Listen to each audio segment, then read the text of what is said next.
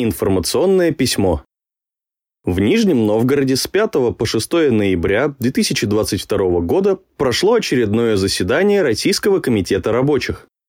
Делегаты обсудили вопросы о коллективной защите представленных законом прав работников, о предоставлении делегатами РКР проектов прогрессивных кол-договоров для своих предприятий и выжимок из этих проектов о защите от неправомерных действий работодателя в принятии локальных нормативных актов. По обсужденным вопросам приняты следующие постановления.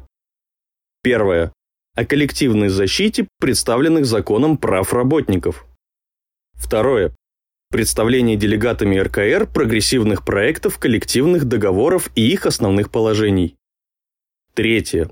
Коллективная защита от неправомерных действий работодателя при принятии локальных нормативных актов.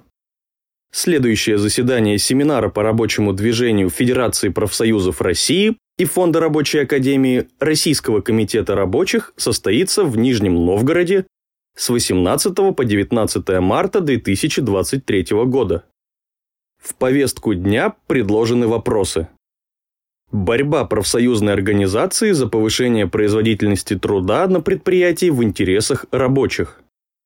Участие профсоюзов в организации обучения работников на предприятии.